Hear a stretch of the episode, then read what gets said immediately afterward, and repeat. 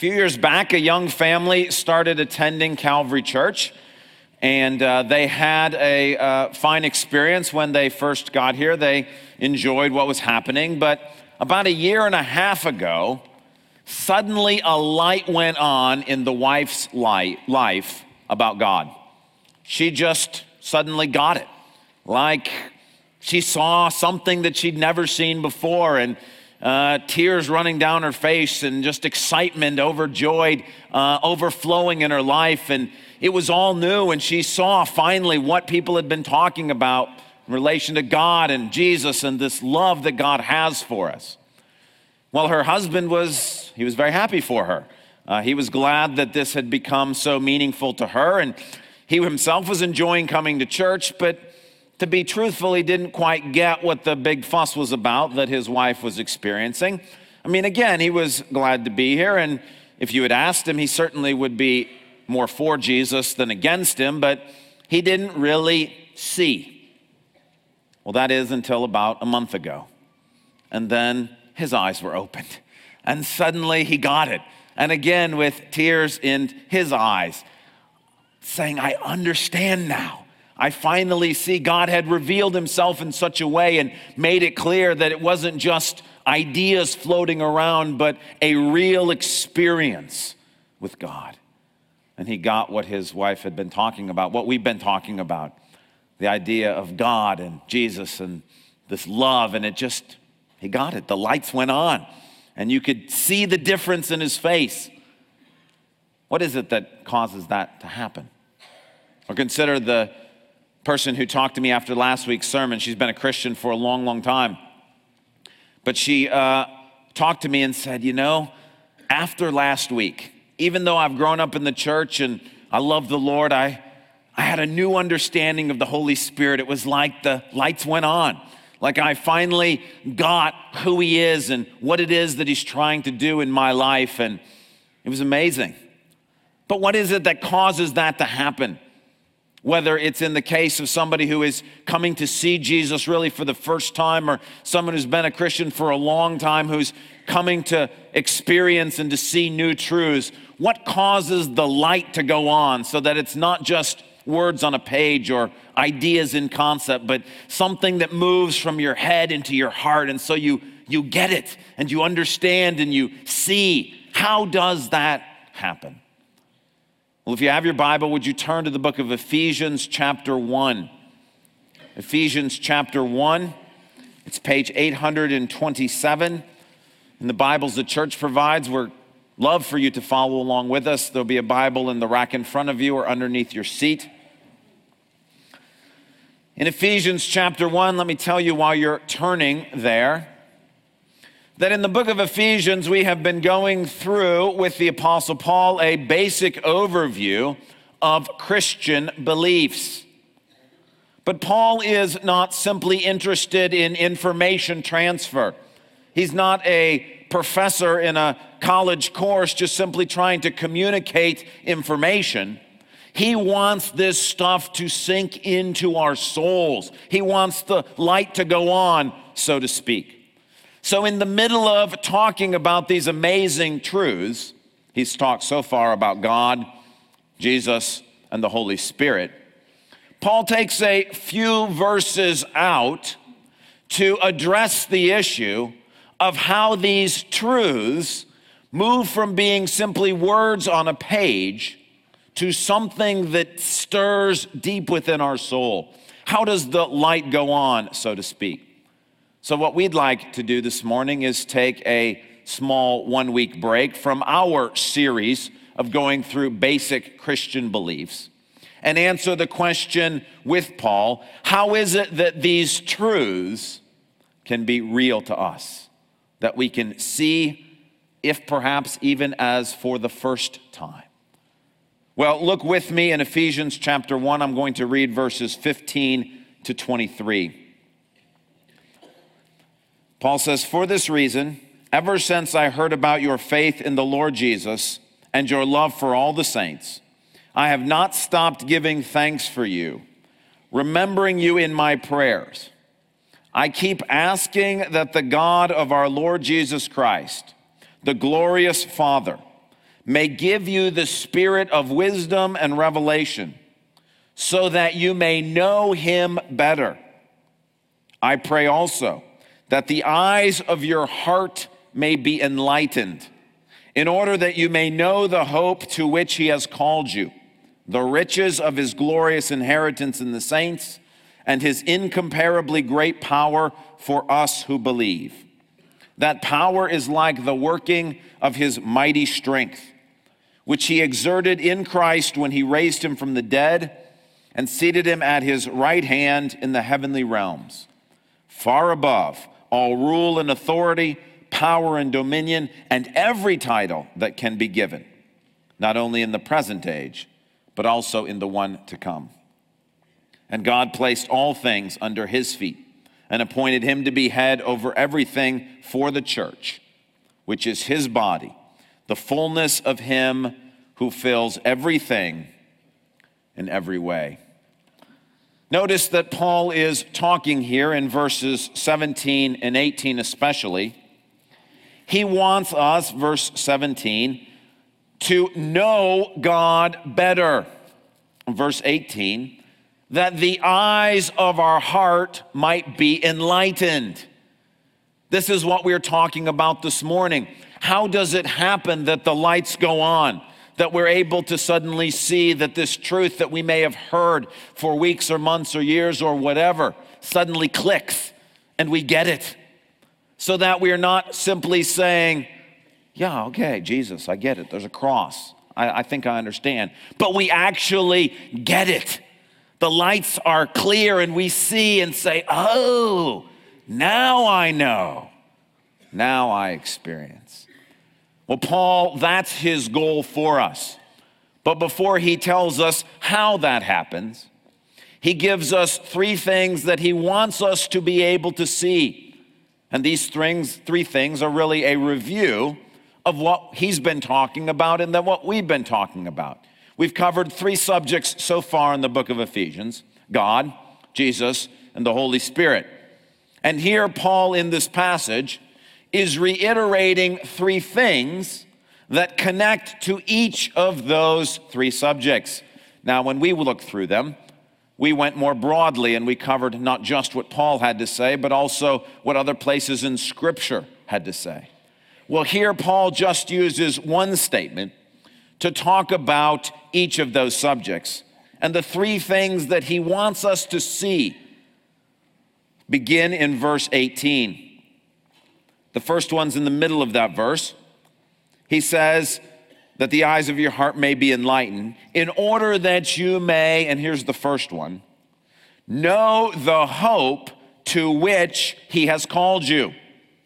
Now, this is literally translated the hope of his calling. And this idea is uniquely connected to the teaching on the person of the Holy Spirit. If you remember last week, we said not only is the Holy Spirit God's empowering presence for us today, He is also the guarantee of an even better tomorrow. That's what Paul's talking about here. The hope of God calling us. You see, Paul's been clear in Ephesians that we did not ultimately choose God, God chose us. And because God chose us not on the basis of anything that we did to earn that choice, Paul says, we got to understand the future that is now ours. That God has called us. And a way of showing us that He's called us is He's given us His Holy Spirit as a deposit, guaranteeing our future. And Paul's saying, if you could just see what the future looks like, if you and I could just know what it is for God to call us and guarantee a greater future than we could possibly imagine. He said, How great would that be if we could actually see it and know it? And the lights would go on. The second thing he wants us to know is the next phrase the riches of his glorious inheritance in the saints. And just like the first phrase, the hope of his calling, connects uniquely to the Holy Spirit, this phrase, the riches of his glorious inheritance in the saints, connects uniquely to the person of Jesus. In order to understand what this phrase means, you have to see what it does not say.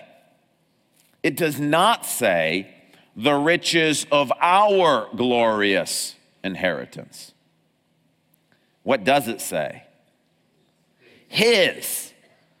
Who's the his that he's talking about? It's God. That what we're talking about here is the riches of God's inheritance. And who is God's inheritance? It's us, it's you and I. You see, the person of Jesus, you remember when we talked about him, we said that he was the fully divine, fully human Savior of the world. The idea that he is our redemption, that he paid the ransom to rescue us from this world and to bring us into God's family. And what Paul is saying is that if you could only see that we are God's inheritance, we are his prized possession. We are what he most wants in life. Do you see what he's saying? That we are God's inheritance. That when you say to God, What are you most looking forward to in the future? It's you and I. The idea that he would have us to be part of his family. And Paul says, If you could just see that, if you could just see that we are his inheritance there's a third thing he wants us to see, not simply with human eyes, but with the eyes of our heart. And that's in verse 19. And his incomparably great power for us who believe. That power is like the working of his mighty strength, which he exerted in Christ when he raised him from the dead. If you remember back to our week when we talked about God, we said God is spirit, light, and love, and that he eternally exists in three distinct persons Father, Son, and Holy Spirit. And we said that God's chief activity in life is giving life.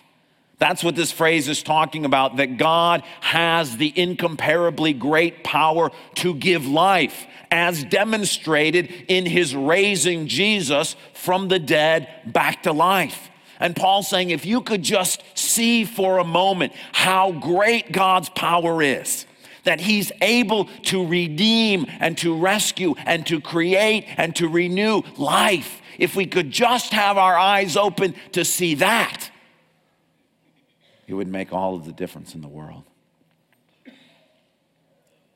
But how does that happen?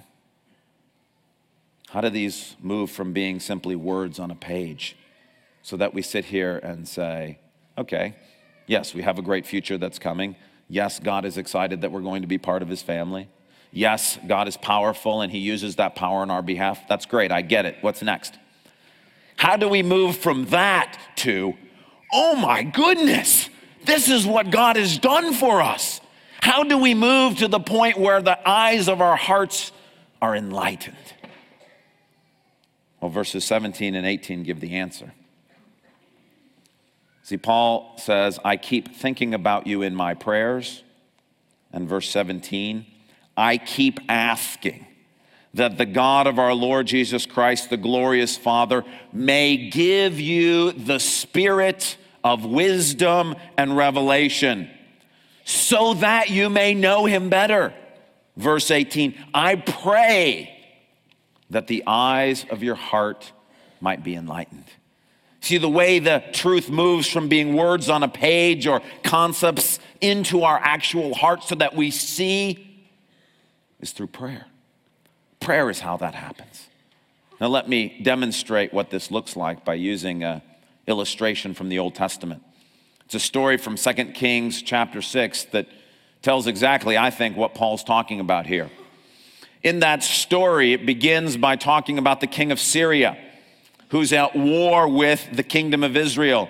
And the king of Syria is engaged in what we might call guerrilla warfare tactics.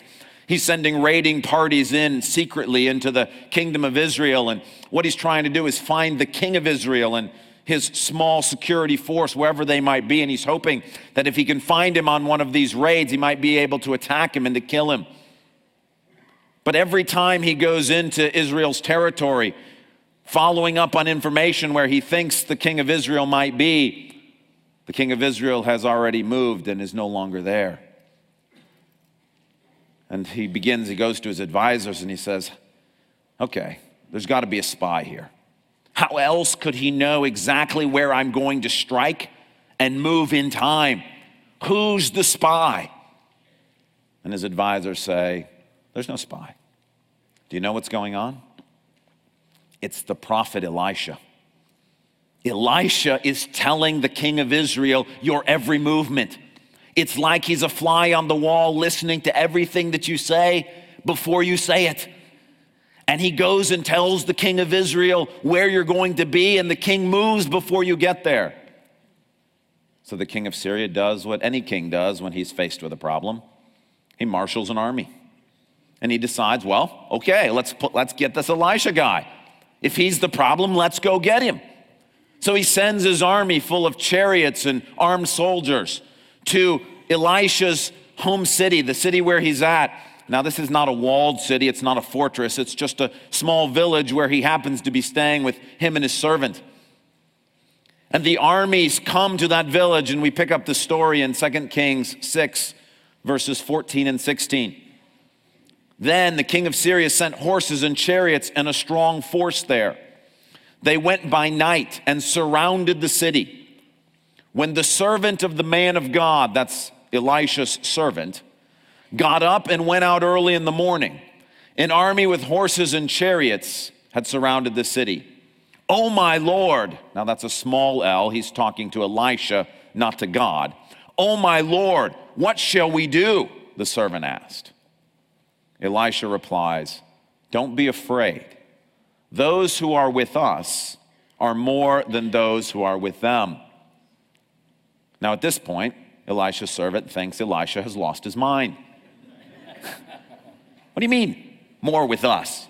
One, two. There's an entire army out there. I mean, there's no warriors in the city. This is not a walled, defended city. There may be a few farmers.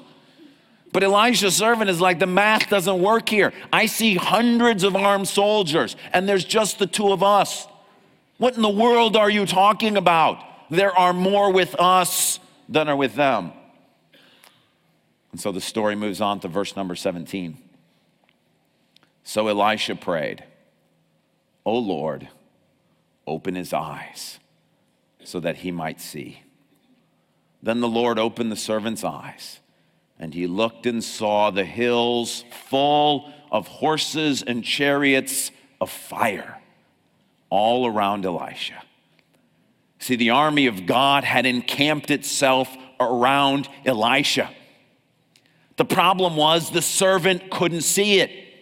Notice this is not a response to the prayer. Elisha doesn't pray for help and then the army comes. The army's already there. The problem is the servant can't see it. And all of a sudden his eyes are open and he sees what Elisha's talking about. Oh, now I get it. Now I get what you mean. There's more on our side than there are of them. That in between this invading army is the army of God, chariots of fire ready to protect us and defend us. You see, up until this moment, when God opens his eyes, if Elisha had tried to say, Don't worry, there's a whole army here, his servant would have been like, um, I, I think I see them. Are there a few over there by the rocks? Those, are those shadows over there? Are those soldiers? But once God opens his eyes, then he sees. This is what Paul's talking about in Ephesians chapter 1.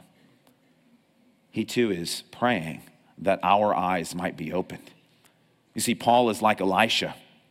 He's looking out on the scene and he sees something we're not seeing. And he says, if you could just have your eyes open, that you might know the hope to which God has called you, that you might know how much he loves you, that you might understand how great his power is, if you could just have your eyes opened. And we're like Elisha's servant who's saying, God, yeah, yeah, I'm pretty sure I see him. I think maybe he's out there somewhere. Or, or maybe he's over there behind the rocks a little bit. Is that God? And so Paul's, Paul is praying, Oh Lord please open their eyes. And once our eyes are open, we say, Oh, now I see. Now I understand. Now I get it. So I told you a story about this young family at the beginning of the sermon. See, in the wife's life, people had been praying for her, praying that her eyes would be opened. And one day, God opened her eyes. And suddenly, all of this idea and all of this stuff, it just clicked. And she understood and she saw as if for the first time, like blinders had fallen from her eyes. I see now. I get it. I understand. Sure, there's more to the whole story, but yes, there he is. I see what he's doing. And she came home and wanted to tell her husband, and don't you see too? And the husband was like, oh, I think I see. Yeah. Yeah, I, I think, yeah, I'm probably, I, I think I see. But she began to pray for him. And others were praying for him as well. And then just a month ago, God opened his eyes and he saw. And all of a sudden, all of this stuff that's just words on a page. Oh, now I get it. Now I see. That's how we move from simply ideas and concepts to the reality of having our eyes open is that we pray. Notice Elisha is praying for his servant. Paul is praying for the Ephesians. We pray for others, asking them, Lord, open their eyes that they might see. This is the reason why we put so much emphasis on praying for those in your life who are friends or family members who don't yet know Jesus. Because what we're wanting is we're wanting their eyes to be open. The prayer we pray for them is, Lord, open their eyes so that they might see. Because we can talk to them, we can argue with them, we can give them all sorts of reasons, we can present the best, most beautiful case for God, but unless they can see Him, it won't make a difference. This is why we say it's more important to talk to God about people than to people about God. Of course, both are important, but the more foundational piece is that we spend time asking God, oh Lord, please open their eyes that they might see. This is the reason why the most important prayer that a parent can and should regularly be praying for a child is, oh Lord, open their eyes that they might see. Yes, we want to pray for our children that they have good health and for their experience in school and about a future spouse or about situations they might be going through. But the most important thing that we pray for them is, Lord, open their eyes, let them see who you are. If only, God, you could give them a vision for how much you love them, for the hope of your calling on their life, for the power that you have that's at work on their behalf to give them life. Lord, let them see, please. See, we think, well, but we're doing family devotions and we sending our kids to church and they're getting lots of good information. But information's not the point. The information has to move from your head to your heart, and that only happens when we pray, Lord, open their eyes, let them see. This is why the most important prayer that you can pray for a spouse or a Christian friend is Lord, open their eyes, let them see. You see, Paul in Ephesians chapter 1 is actually praying for people who are already Christians. He says, My prayer is so that you may know him better. Having your eyes opened is not a one time event. Sure, it's true that at one point your eyes are opened and you see Christ in a new way and salvation comes to you. But that's a process that continues where your eyes are continually open. For this person who sent me a note after last week's sermon, her eyes were opened in a new way to the Holy Spirit. She's been a Christian for a long time. But for a spouse, a friend, somebody who already knows Christ, still, the most important thing you can ever pray for them is Lord, open their eyes so that they may see more clearly, more deeply who you are. This is why the most important thing that happens here on Sunday morning is the prayer that takes place in preparation for this time. That all week long there have been hundreds of people praying for this very moment, saying, Lord, open our eyes so that we can see. That all last night, through the night, every half hour, there were people from this church praying, Lord, open their eyes so that we might see. That before this service began, before the first service began, before the third service will begin, there will be groups of people praying, Lord, open our eyes so that we can see. Right now, while I'm preaching, there are people downstairs praying, Lord, open our eyes so that we might see. We begin the sermon with prayer, we end the sermon with prayer. The reason is, is because otherwise it's just information. If you leave here today and don't just say, well, I guess prayer is important, that sounds right, but actually say, ah, I get it, I see. Nothing happens until we ask God to open the eyes of others. If that happens this morning, it's because people are praying. This is how this works. What causes the light to go on? What causes somebody to get it? What causes somebody who has never seen to see in a new way? What causes somebody who's been a Christian for a long time to learn something new about God and love Him more deeply? It's prayer.